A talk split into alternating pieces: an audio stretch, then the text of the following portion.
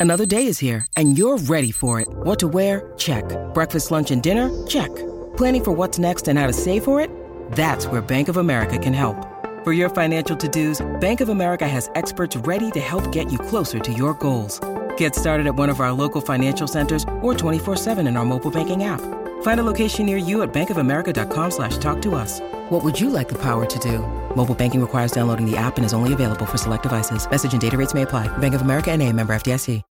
When you need mealtime inspiration, it's worth shopping Kroger, where you'll find over 30,000 mouthwatering choices that excite your inner foodie. And no matter what tasty choice you make, you'll enjoy our everyday low prices, plus extra ways to save, like digital coupons worth over $600 each week. You can also save up to $1 off per gallon at the pump with fuel points. More savings and more inspiring flavors make shopping Kroger worth it every time. Kroger, fresh for everyone. Fuel restrictions apply.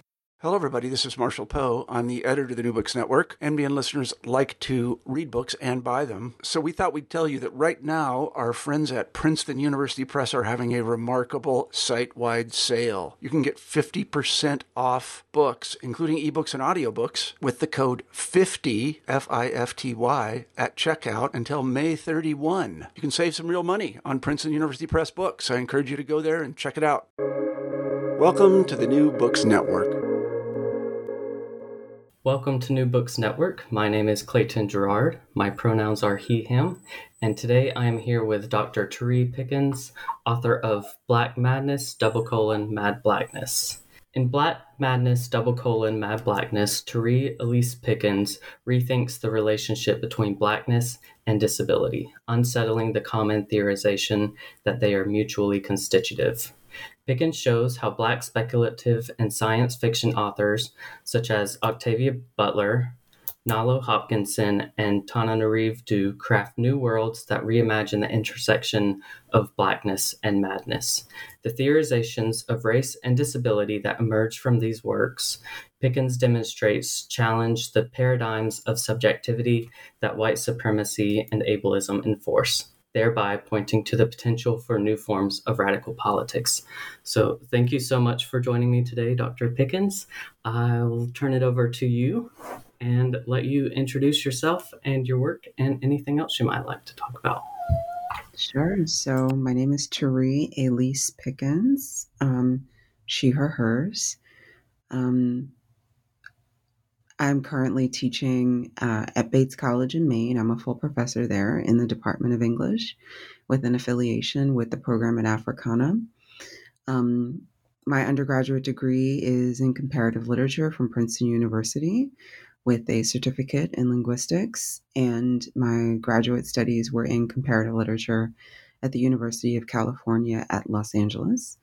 Um, my major fields of study are Arab American literature, African American literature, and disability studies, literary theory, and philosophy. Um, I've also had some forays into popular culture.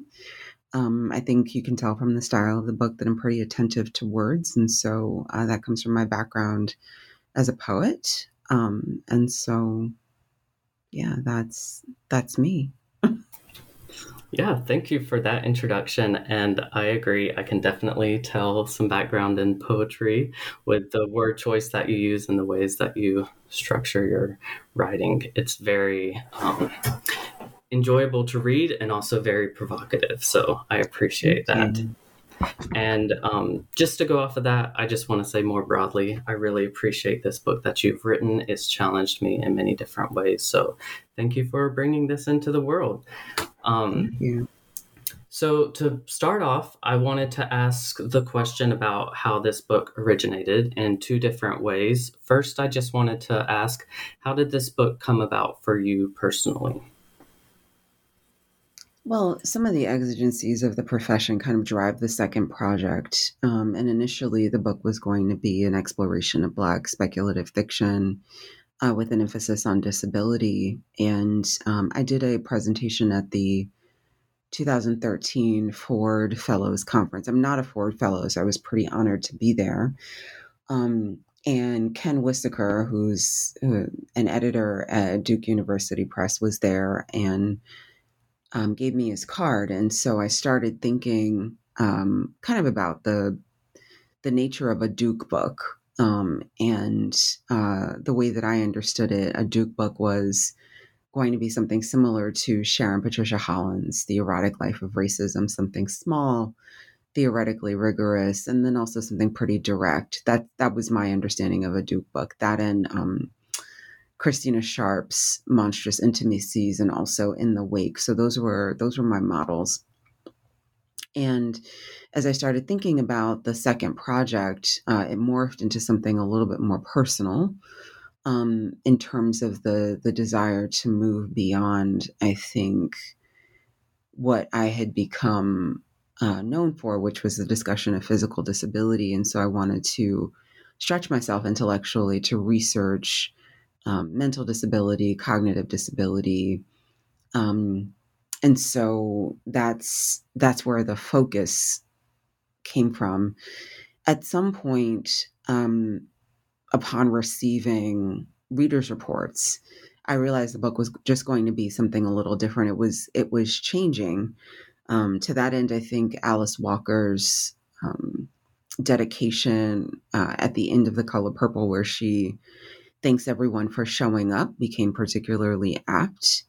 Um, and so, you know, Octavia E. Butler showed up, Nalo Hopkinson showed up, Tananarive Due showed up, um, Mat Johnson showed up, and with all of their verve, I think, and and cleverness and and brilliance, um, they were pressing me. I think their works were pressing me to think about the fact that I, as a critic, am doing something radically different. Um, uh, I once did an interview in uh, grad school with Danzy Senna, and I asked her a question. And I remember her saying, "Well, that's not my question to answer. That's your question." Um, and she was pinpointing the differences, I think, between the critic and the and the author, and one that I don't think we often pay attention to. Um, and so, thinking about how these authors were as creatives several steps ahead of the academy, I wanted them to take center stage. And so that's where the major thrust of the book comes from this idea that these are theorists um, and that you kind of don't need much more than Octavia E. Butler to look at Octavia E. Butler. Um, even though uh, she's in conversation with so many different people and they often add to the conversation, uh, her work is presents a theory by itself. Um, and so thinking about it that way, thinking about the authors as theorists. And then also, I was teaching a theory class to undergraduates.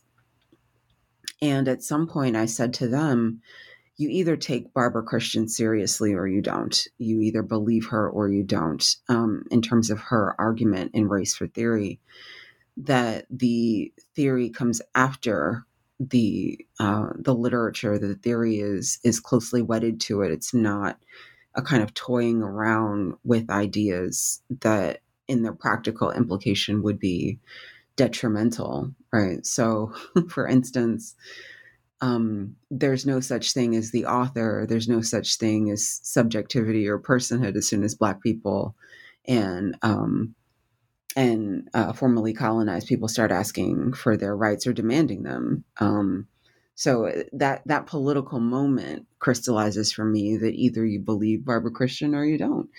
Um, and so I had to say to myself, either you believe Barbara Christian or you don't, and ask myself what kinds of conversations did I want to be enmeshed in in the book. And that's, I think, where the um, the impetus to have conversations and not chapters comes from. Uh, looking at other, feeling um, sort of irritated at other readers' reports the second go round, where I was told, I think that I don't have a conclusion. Um, I doubled down on that and just said, you know, there is no way to conclude this in a way that's going to be satisfactory. It'll it'll force me to say things or to pre- put periods at the end of sentences that are that are still being written so that the book kind of comes about as a personal intellectual exploration um, and as a reckoning, I think, with the authors and what they are trying to do in their work. And then also as a response to what critics are, were doing or what I thought they weren't doing. Um, and also, I think as a um, as a exploration of or doubling down on my identity as a poet, um, all of the epigraphs are from Black women's poetry. Um, and that was stuff I was using to write, to inspire me to write. Um, and I realized that the the two projects were kind of coming together, and so the epigraphs really pushed me to think think through those. Um, also, I'm not sure folks are still uh, looking at um, maybe those sections of those poems. You know, it takes a certain kind of brilliance to do uh, Harryette Mullen sleeping with the dictionary or that Sestina that you see from Evie Shockley um, or Wanda Coleman's work. Uh, so yeah, that's that's how the book comes about. Nice. Well, thank you for that little overview. I definitely um, can understand a lot of what you're saying and see it translated into the book, specifically how you're talking about artists themselves theorizing in the everyday. And um, I can definitely see what you're talking about when you're talking about the conclusion and the finality that would come with the conclusion and how that doesn't necessarily need to be there as these sentences are still being written. And um, I'd love to get into the topic of the structure of the book a little bit later. Um, so I may just put that on the back burner for a second. But um, for this second part of um, the origin of this book, would you mind talking about how this book came about based on work from various other areas of study, um, like critical race studies, African American or Black studies, disability studies, um, comparative literature, and so on. Um, maybe talking about some of the gaps that your work fills and also some of the questions that it prompts us to think about. Yeah, so I don't I don't see this question as all that different from the first one. Um, uh, in part because the personal exploration is always wedded to the political. You can't really deal with physical disability without dealing with uh, mental disability. You can't, as a disability studies scholar, take yourself seriously if you don't address the kind of sanist habits of mind and body that are prevalent within the academy.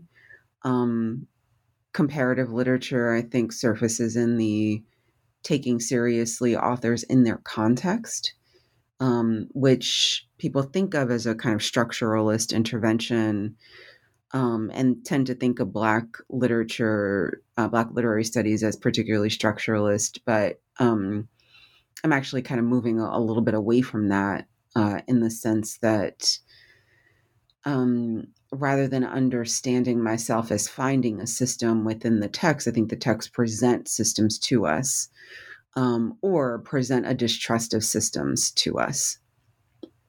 So that's those are some of the things that I was influenced by. Uh, I think I'm also, you know, very influenced by my work in Arab American literature.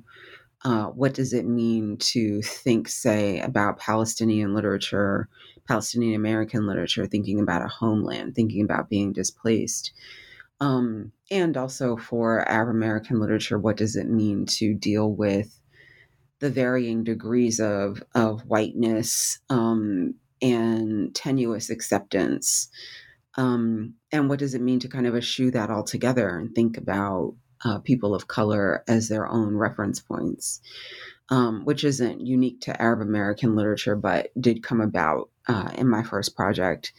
Um, it's a it's a particular, and I'm probably going to offend a lot of people when I say this. Um, but it's a particular junior scholar's purview to think about lacunae.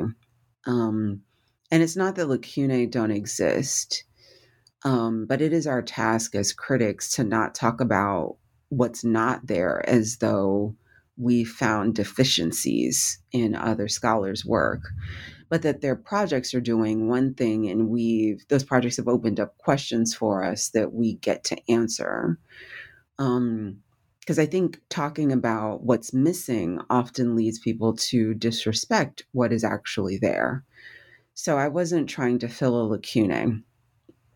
Um, I was trying to do the thing of mapping out a relationship between Blackness and disability studies or sorry, between race and disability, between blackness and madness, the kind that I wanted when I was working on Octavia E. Butler for the first time. Um, I wanted a theory, um, and it turns out Butler was giving me a theory. I just kind of wasn't paying attention to it.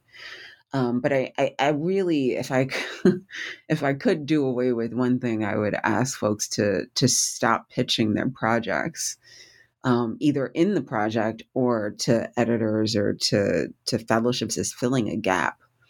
Um, you're intervening in a discourse, and so um, you want to respect what's there, and you want to think about how those how those prompt questions.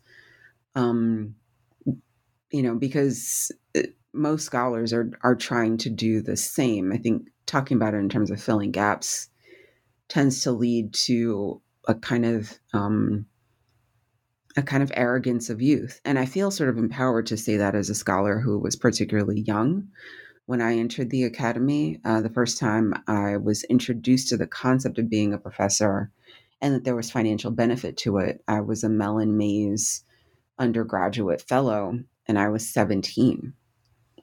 So I'm not even legally an adult. And I'm kind of already enmeshed in in some of these spaces. Um, and so I, I think it's it's a particular arrogance of youth to say we're doing it better just because we're younger and newer. Um, and it's it's not an arrogance that that looks good in terms of the scholarship because it doesn't really respect what's there. So, I mean, I wasn't filling a lacuna um, or lacuna, um, I was going for, I was going after questions that other folks have posed. Namely, what are you going to do now from the artist theorists? Um, but also for those of us who were in the academy working on blackness and disability studies how do these things how might these things fit together that was the question i was trying to answer yeah Awesome. Well, thank you for speaking to that and um, your thoughtfulness through speaking through that. I really appreciate you sharing that. Um, so, my next question does concern the structure of the book, and I feel like it would just be a fascinating conversation to talk through this for hours on end um, because you structured everything very purposefully and thoughtfully in a way that um, at least when i was reading it i just kept going back and being like oh this makes so much sense here or like i'm not quite understanding what's going on and then it makes me just think more and more about it. Um, so i really appreciate that. And for those that haven't read this book i wanted to see if you could speak a little bit to that structure and um, you know maybe describe a little bit of the construct that you used for this book and some of the reasoning and how that really shapes the interventions you're making Sure. So the the structure that Clayton is referring to is preface, introduction, and four conversations. Uh, and in the uh, latter half of the fourth conversation, there's a press um, toward a wrap up, but not a conclusion, really, um, not in a traditional sense. So, um, and within the conversations, I take a look at the critical work and where it is opening up a set of questions, where it is revealing itself uh, to itself or revealing itself to others. Um, there's a couple of different influences. Um, the one of one they're not in any particular order of importance. One of them is that I teach at a small liberal arts college. Um, I think you know when we when we think about the structure of the academy, we often believe that the best thinking is coming out of research one spaces, in part because those folks tend to have more resources um, and uh, a very big resource, which is time. Um, but coming out of a small liberal arts space, um, as a scholar here, I'm forced to, in all of my teaching, distill these really complex concepts to undergraduates who are interested but don't have necessarily the background of graduate students. Um, and so I have to come up with particular metaphors and tips and tricks and hacks for understanding the difference between Saussure and Lacan, uh, et cetera. Right. So one of the things that I tell them uh, is that the semester is a 16, 12, I don't know how many weeks our terms are, um, probably 16, uh, but it's a 16 week conversation, dinner conversation. And like many dinner conversations, you'll start, um, like many like many dinner conversations, you will start um, one conversation and then return to something in the past or go to something um, that is separate, but then it loops back. It's a kind of uh, consistent give and take. Um, and so, thinking of it that way, I was considering what it might mean for my book to reflect that kind of back and forth thinking. And what it might also do to have a book that was in an idiom that I could understand. Um, and, you know, because I think when you distill something in a traditional chapter, you are presenting the thinking as finished as opposed to in progress. Um, and so I wanted to present it slightly in in progress. Um, the other one of the other influences is my uh, one of my best friends in the world, um, Dr. Timothy Lyle, and they often say this is revealing, or they're revealing themselves, um, or um, or something uh, something similar.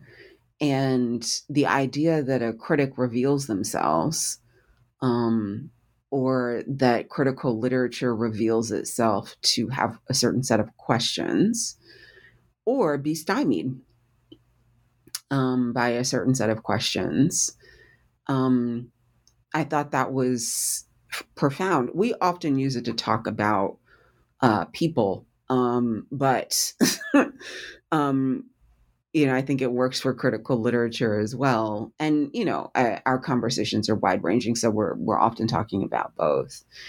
Um, my other, uh, one of my other best friends, uh, Dr. Shanna uh, Greene Benjamin, whose book Half in Shadow just uh, won the Hurston Wright Legacy Award. Um, her book and her work on memory and uh, remembering, uh, sort of Sankofa work, um, going to the past and retrieving it in order to move forward. And her her book is uh, structured with a set of vignettes that flash back to the past and then flash forward and um, and do do that kind of cinematic work. I was interested in in how um, memory functions. Right. What does it mean also to be, and this is something that she's particularly interested in too, hospitable to a reader um, and and how do you prepare them right and so i think the laying out of critical conversations before looking at the creative writer prepares you to look at the creative writer um, because uh, and this is also something that many friends of mine in the academy and i discuss quite frequently. People like to be lazy about african american literature um, and tend to think that they can just enter into it and there's no tradition that they're pulling from that that it's not okay when it's difficult. Um, and it's not students necessarily. It's it's the people who ask me what i do while i'm in line in the grocery store and i say african american literature and they wonder out loud whether such a thing exists or arab american literature and they wonder out loud whether such a thing exists. And you know, I don't fault them for uh, for their ignorance, but I do think about the fact that for literature by people of color, folks tend to want it to do sociological work rather than creative or theoretical work, and um, opening up those texts not necessarily as a critic but as a reader, right? Um, as a black reader, um, as a black reader interested in madness. Um, I think that that was crucial to me. I think the other part is the 90s, right? I'm uh, born in the mid 80s, 84, uh, year of the rat. Um, and, um, you know, grew up, came of age during the 90s where mad had a multivalenced meaning. Um, and so that pressed me, I think, to think about madness in a Black context that was a little different. Um, yeah, I think that those were the things that influenced the structure. Um, and quite frankly, you know, no small sense of rebellion. I had already done a traditional book. Um, the first book was traditional, you know, four chapters, introduction, conclusion. It looked like Windows 95 threw up on the cover of my book until it, you know, got to be in paperback. Um, yeah, so like I I wanted something different. Nice. Yes, I definitely appreciate that difference. And I can see some of the rebellion, especially with the lack of conclusion. It's definitely provocative. So I appreciate that. I appreciate you going through that and talking about like the thoughtfulness in which you approach these other conversations with scholars and even calling you know these sections of your book conversations instead of just chapters um, and i think this thoughtfulness shows through on one of your previous answers where you talk about not seeing your work as filling a gap but also adding to different questions and just continuing to explore and chart territories. Um, so i was wondering if you could talk a little bit more about this experience that you have specifically with like speculative fiction writers and um, these more creative thinkers and the creative work that's done in how theory is produced in the everyday. Um, how is this how do you approach these types of conversations with other scholars and theorists? I think it would be really interesting to hear about that because i haven't really heard another person talk about it in such a way. Yeah, I mean, I um the the book is it comes out in 2019 and um folks are particularly particularly interested in it as relates to Black Lives Matter. Um and so I I spoke about um how the kind of lost chapter, the one that I never did, um, and actually sort of decided to cut on Victor LaValle's The Devil in Silver. Um, I spoke about that at McGill uh, around the time that Atatiana Jefferson was killed. And so a lot of other scholars and, and students were concerned about you know how this translates to uh, everyday action um, and what it means to carefully consider this in terms of policy. Now, being someone who's not particularly, um, I'm, you know, not a political theorist, not a uh, policy analyst, I couldn't answer those questions. Um, but what I could say is that what's missing from the conversation is an attention to uh, what it is like to uh, bring um, bring social workers into the home, say, instead of um, instead of the police like will these people be trained? et cetera et cetera. So when the defund the police conversations were happening um, i'm uh, i wasn't against and i'm not against defunding the police. I'm actually for defunding the police.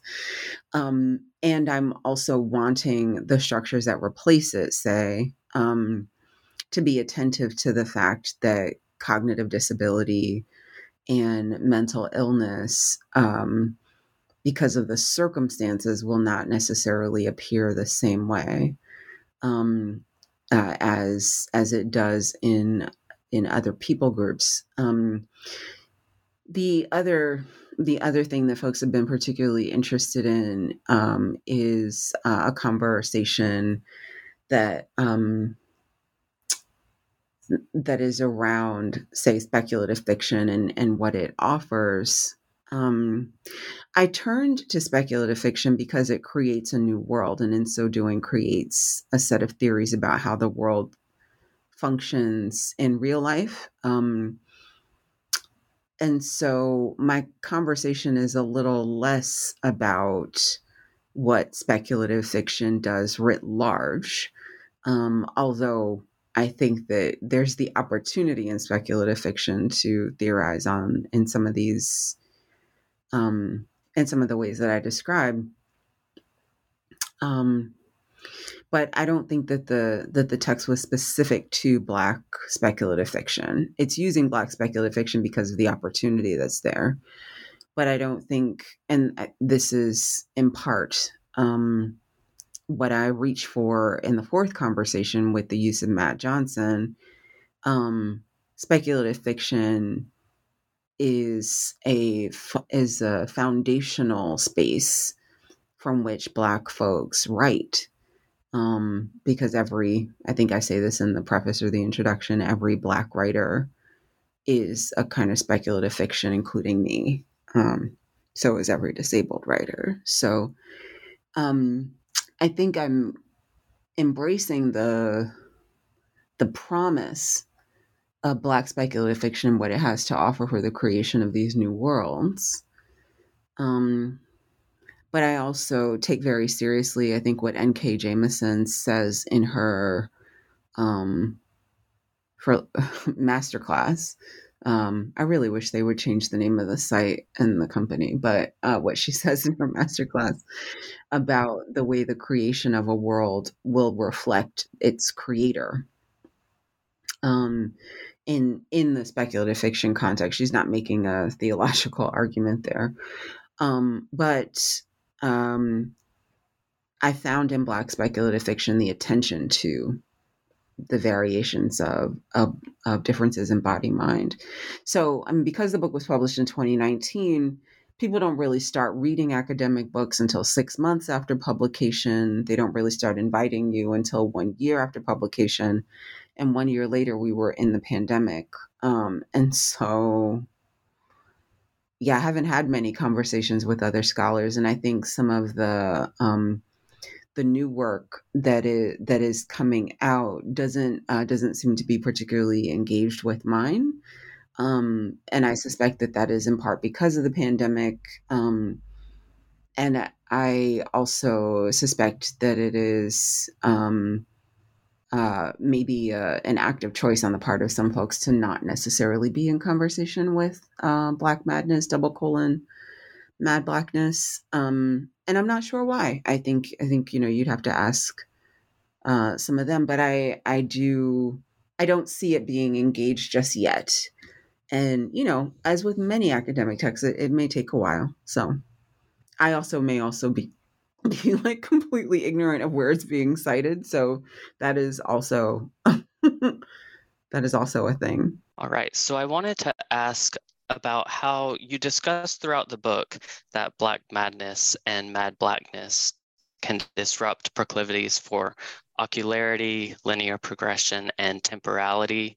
Would you be able to talk just a little bit about what you're mentioning there and possibly give a little teaser for listeners of the theoretical work you're doing throughout this book?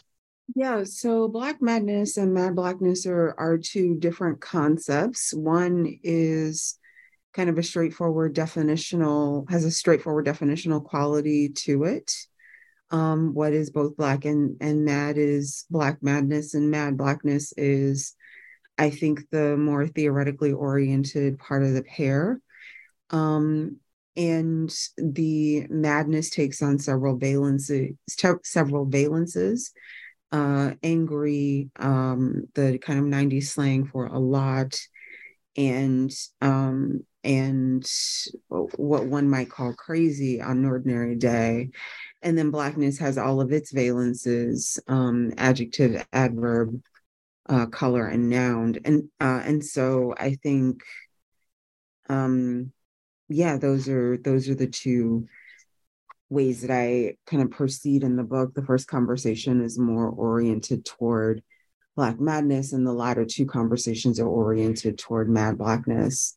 And the uh, the final conversation tries to bring them all together, um, as does the the second cover. So yeah, that's how they that's how they proceed. I'm currently flipping through the book as though sort of a an initial flip through will tell me anything, but my um my notes in here uh, on my own work are also sort of question marks and um and small curiosities about where the book could have gone if it decided on a different set of markers. Mm-hmm. And I've heard you talk in other settings about how the book is so short on purpose. And I think that's really interesting. How you mentioned in your, some of your notes, you just leave it at question marks for how to kind of expand on the work that's there. So I think that's really awesome and how that challenge is also kind of um, given to the reader as well. And there's this provocation to continue the work and expand upon what you've done and also consult with the works that you've expanded upon. So, yeah, thank you for mentioning that. Um, transitioning to your first conversation, which um, is kind of an, a replacement almost, or just like a turning away from the chapter style, which we talked about when we were discussing the structure of the book. One of the most provocative parts for me in this chapter was how you, in your analysis of fledgling, used desire and considered it as an ability itself. And some of your use of fledgling reveals how race and madness are integral in this. So, could you expand on the notion of desire as an ability and how it takes shape in this conversation with Octavia Butler's fledgling? Yeah, so in um, in fledgling, the ability to have desire, um, sort of the the freedom for it to take shape um, as more than I think biological need, um, and uh, well, we're we're talking about Ina or vampires who require um, symbionts, human companions to live uh, off of for food and for comfort. So that desire is is one thing but when you get into desire between the the ina um the prospect of of mating and uh they don't call it marriage but it's a mating for life between male ina and female ina is on the table with uh shori and the gordon family. Uh daniel gordon uh, makes some overtures to her in ways that are um, sort of absurd and a little strange. Um, but a lot of that is because he is uh, a vampire and also a vampire existing in a matrilineal um, biological and social construct. So there are ways that he cannot act on his desire, uh, but there are uh, his knowledge of their social customs and their biology um, his intimate cerebral knowledge of that um, allows for his desire to function as a form of ability uh, because his desire is functioning through the vector of his knowledge and his um, and his lack of amnesia. Uh, so that in those ways uh, ability becomes um, desire becomes uh, the manifestation of ability. Um, and that the two are um, unmistakably intertwined in that in that context. Yeah, that is really interesting, and I appreciate you bringing that up through this um, conversation. And kind of following this thread, I noticed in your introduction that you mentioned how some of the work in this book follows queer studies disruption of the category of normal, and with queer studies being the discipline in which I do quite a bit of work, I think your book has some really interesting contributions to the realm of working around queerness and race and ability. Are there ways that you would like to see this book, Black Madness, Double Colon, Mad Black, and this book to inform those conversations around queerness? Sure. So, um, uh, the two people who've endorsed the book, I think, speak to that a little bit. Um, Alison Kafer, who's the author of Feminist Period, Quip, Queer, Period, Quip, Crip Period, um, which is erroneously giving commas, I think, on the back of the book. Um, and Sharon Holland, Sharon Patricia Holland, the author of The Erotic Life of Racism. Um, I, uh, actually consulted them while I was writing. And um, Sharon was uh, was urging me to do a slender volume. Um, and you know, my thinking is really heavily influenced by her her sense of blackness and queerness as uh, co-constitutive, her understanding of how those um, come together to tell us something about how we need to think of death. Um, and I think since death and disability are often so entwined in the public imagination, even if they aren't causal or correlated um, uh, necessarily, um, that her thinking has really has really pushed me in that direction. So I, I think the book has a um, has a queer shadow. Um, that being said, um, I'm not a queer theorist, um, and I'm not a queer study scholar. Um, but I don't think you can do scholarship responsibly without um, working within the things that the text asks for. And Butler's work always asks for a queer analysis. I think Tananarive Due and Nalo Hopkinson's work always asks for a queer analysis. And Mat Johnson's work asks for a queer analysis in the context of uh, understanding masculinity um, as legible, I guess to use Mark Anthony Neal's words, and um, also as non-normative.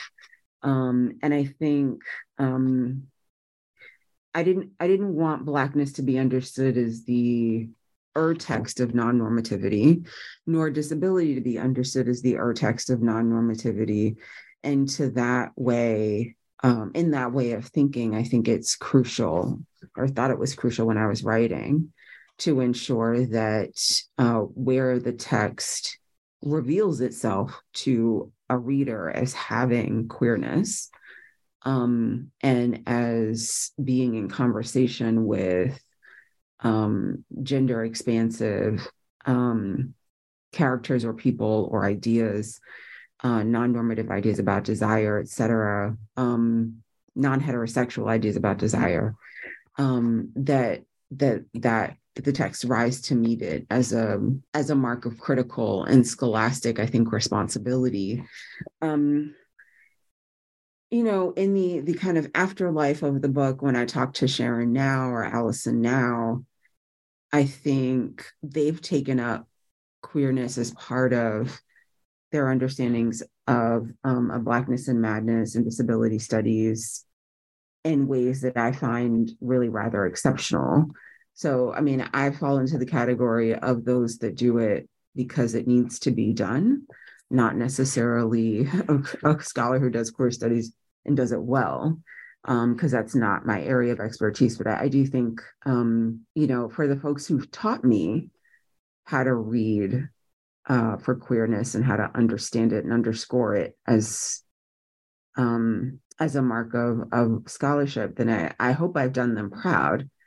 Um, because I, I think each of the texts asks for some some thought, some significant thought to how we understand what desire is and how it operates and how we question heteronormativity um, and cis cis normativity and cisgender, cis patriarchal, uh, white supremacy. Like question that at every turn. So. Mm-hmm. Yeah, thank you for that. That's really interesting context, and I appreciate how um, your work deals with some of those complexities. So moving on to conversation three, I'm going to skip conversation two real quick. Um, conversation three is titled "Abandoning the Human?" Question mark. Uh, you begin by noting that Black Studies has contested the validity of human as a concept, but disability studies, on the other hand, shows the variation of human experience, and that the experience of disability is quote enfolded in the human unquote. Would you be able to share about the strategies of engaging the human and how your work challenges the limits or even just the um, standard approaches of both of these strategies? Yeah, so initially that part wasn't in the book. Um, and it's sort of vestiges in the intro and preface um, are this tracing of the category of madness. Um, I remember giving a talk at uh, BC, and someone asked me, Well, how are you defining madness? And it was an interesting question, not because I thought it was, not because I thought the answer was obvious, but because I felt like I had to work to ensure that I wasn't defining madness as an inherently white um, category um, that Black people don't get to be crazy, right? Um, there are different consequences when we when we are, um, but the idea that it just doesn't exist um, kind of perturbed me. Well, perturbed, frustrated, angered, uh, made me mad, right? Um, and so in conversation three, when I talk about kind of abandoning the human as a concept, some of it comes out of that frustration, the fact that there are differing consequences for um, what I would understand to be very natural human emotions, reactions, etc. And then also variances within humanity. But what I noticed was that even as disability studies in some places holds on to um, the category of human, it also holds on to white supremacy. And so, what I began to wonder was whether the category of the human, invested as it is with so much critical weight, um, whether it's functioning as a default white category, as so many other categories are. And so, part of what I tried to do was kind of pull pull those threads together. What is disability studies doing? What is Blackness doing as part of the cartography of the project?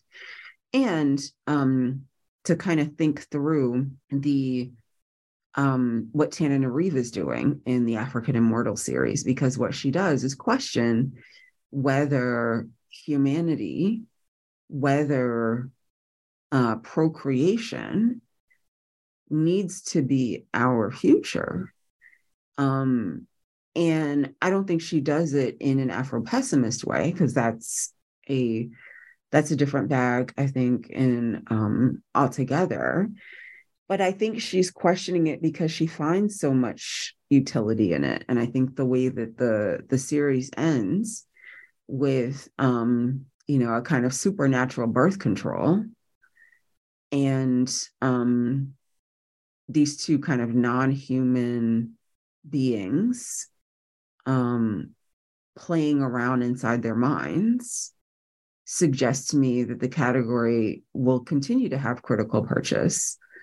Um, and so I end up at a place at the end of the third conversation that's similar to places that Hortense Spillers or Trudier Harris have ended up in their scholarship. Like the the story that we're telling um, has so much people have invested in it so much that it's going to be a very diff, very difficult proposition to change that story.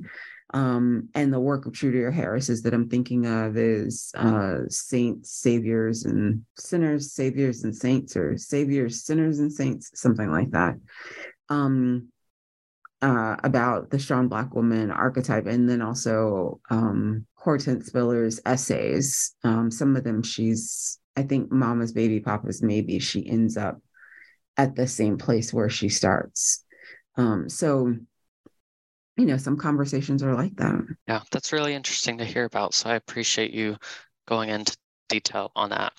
So we mentioned earlier that this book doesn't necessarily have a conclusion in itself, but towards the end, if you will, you say attempts to quote discipline mad Black Madness and Mad Blackness, unquote, in a linear progressive narrative has the appearance of proposing a more just world. And while this is going on, you say it, quote, requires willful incursions into an ideological territory that demands anti Blackness and ableism as its governing principles, unquote. Where, which where? is, it's on page 112. Okay. So these quotes and parts of this like couple pages where you wrap up the book and also going back to the introduction it's really been very provocative for me to try to consider all that's going on in this text and um, where it can you know the horizons in which you're working with. So would you be able to unpack these statements a little bit and how you're challenging us to think about black madness mad blackness race and disability kind of how you're um, wrapping up this book and the next steps that readers um, can take in this scholarship? Because you have included a ton of footnotes and citations with really, really provocative works that can help us to continue engaging in this scholarship. But um, yeah, I've been super fascinated with just how you have worked around wrapping up the book. So I don't know if you would be willing to speak to that a little bit and how we can think about mad blackness and black madness in ways that don't demand anti-blackness and ableism as governing principles. Yeah, so um, linear progressive narratives, the narratives and the stories that we've been taught to tell, stories with a beginning, a middle, and an end, usually have this kind of teleological impulse where we are pushing people and things to wrap up ne- neatly and, and nicely. Uh, we want closure uh, in relationships, right? Ghosting is really unsatisfying. You always, uh, in say, and it's, uh, oh, we're recording this in in November before the before the um traditional holidays right so those those movies are coming out right it's going to be a wonderful lifetime and the Hallmark Channel and all of that. Oh yes. so in each of those, there's uh, there's usually a rom com with someone who escapes one relationship, falls into a depression, finds himself in the next one, and while they're at the on the cusp of happiness in their second relationship, the old relationship comes back to haunt them, and they somehow get closure. That kind of narrative, the beginning and the middle and end, the ability to always wrap things up um, that narrative is predicated, as are many of those shows, on a paradigm of whiteness, on a paradigm of white supremacy, and on a paradigm of, of ability, even the ones that include Black characters, even the ones that include Latinx characters and um, and Asian characters um, and multiracial characters and disabled characters. Right? I I tried renting one with a wheelchair user and it was the same i had to turn it off. Um, but I, I think that press that ideological press for a certain kind of ending asks us to subscribe to a world where resources including attention and love are distributed equitably and according to who who someone is and what they deserve um, it forces us to adhere to a set of principles that um, allow for a certain physical reciprocity with regard to care.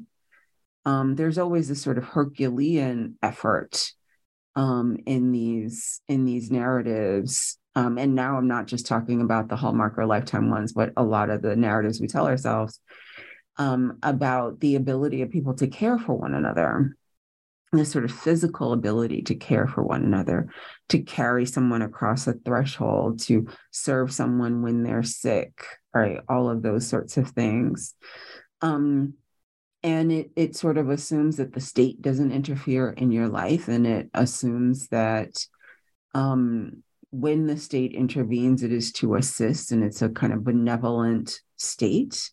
Uh, it assumes that there are no insurrections in the capital, no war, uh, tearing up parts of Ukraine and Ethiopia and India, no infrastructure problems, no stampedes, right? It assumes that all of those things are are not part of the world in which we live because there has to be a happy ending. And because on the whole, Black folks and disabled folks have Pyrrhic victories or have to fight for a happy ending that includes them and that loves them and that cares about them. Um, I don't think those narratives have much worth. Now, I still watch them.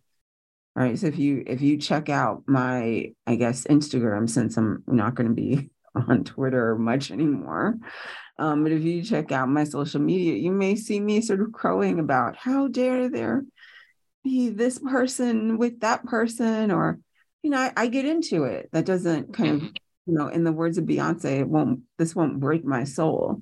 But I also have to suspend some degree of disbelief. Um, and so I think if we're going to tell better stories, we have to resist the urge to conclude them um, or even create them with these with these underlying premises. Um, and telling the better story imagining the better story when it is fundamentally shaped by these um, historically marginalized identities or multiply marginalized identities in that experience, that intersectional experience, then the stories, quite frankly, get better, um, but they also have more believable endings, some of which are conclusions, some of which are are endings. Um, yeah, so I, you know, at first, this was sort of a narrative trick, right? I don't want to write a conclusion. I'm done thinking about this book. How do I get out of this? But the more I tried to press myself into a conclusion, the more I realized there, there really wasn't one that's possible.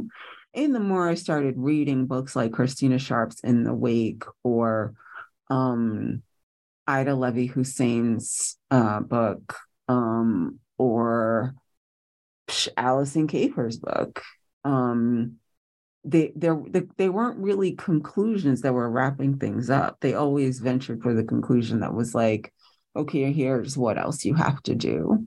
Um, and so taking their their cue, I just decided to put a little Sagittarian extra ENTJ extraness on it. And so there's there's the there's what you have. nice. Well, even though it disrupts this like desire for closure as you were talking about before i think that's also very useful in how you're using this book and the theories that you're putting forth so um, mm-hmm.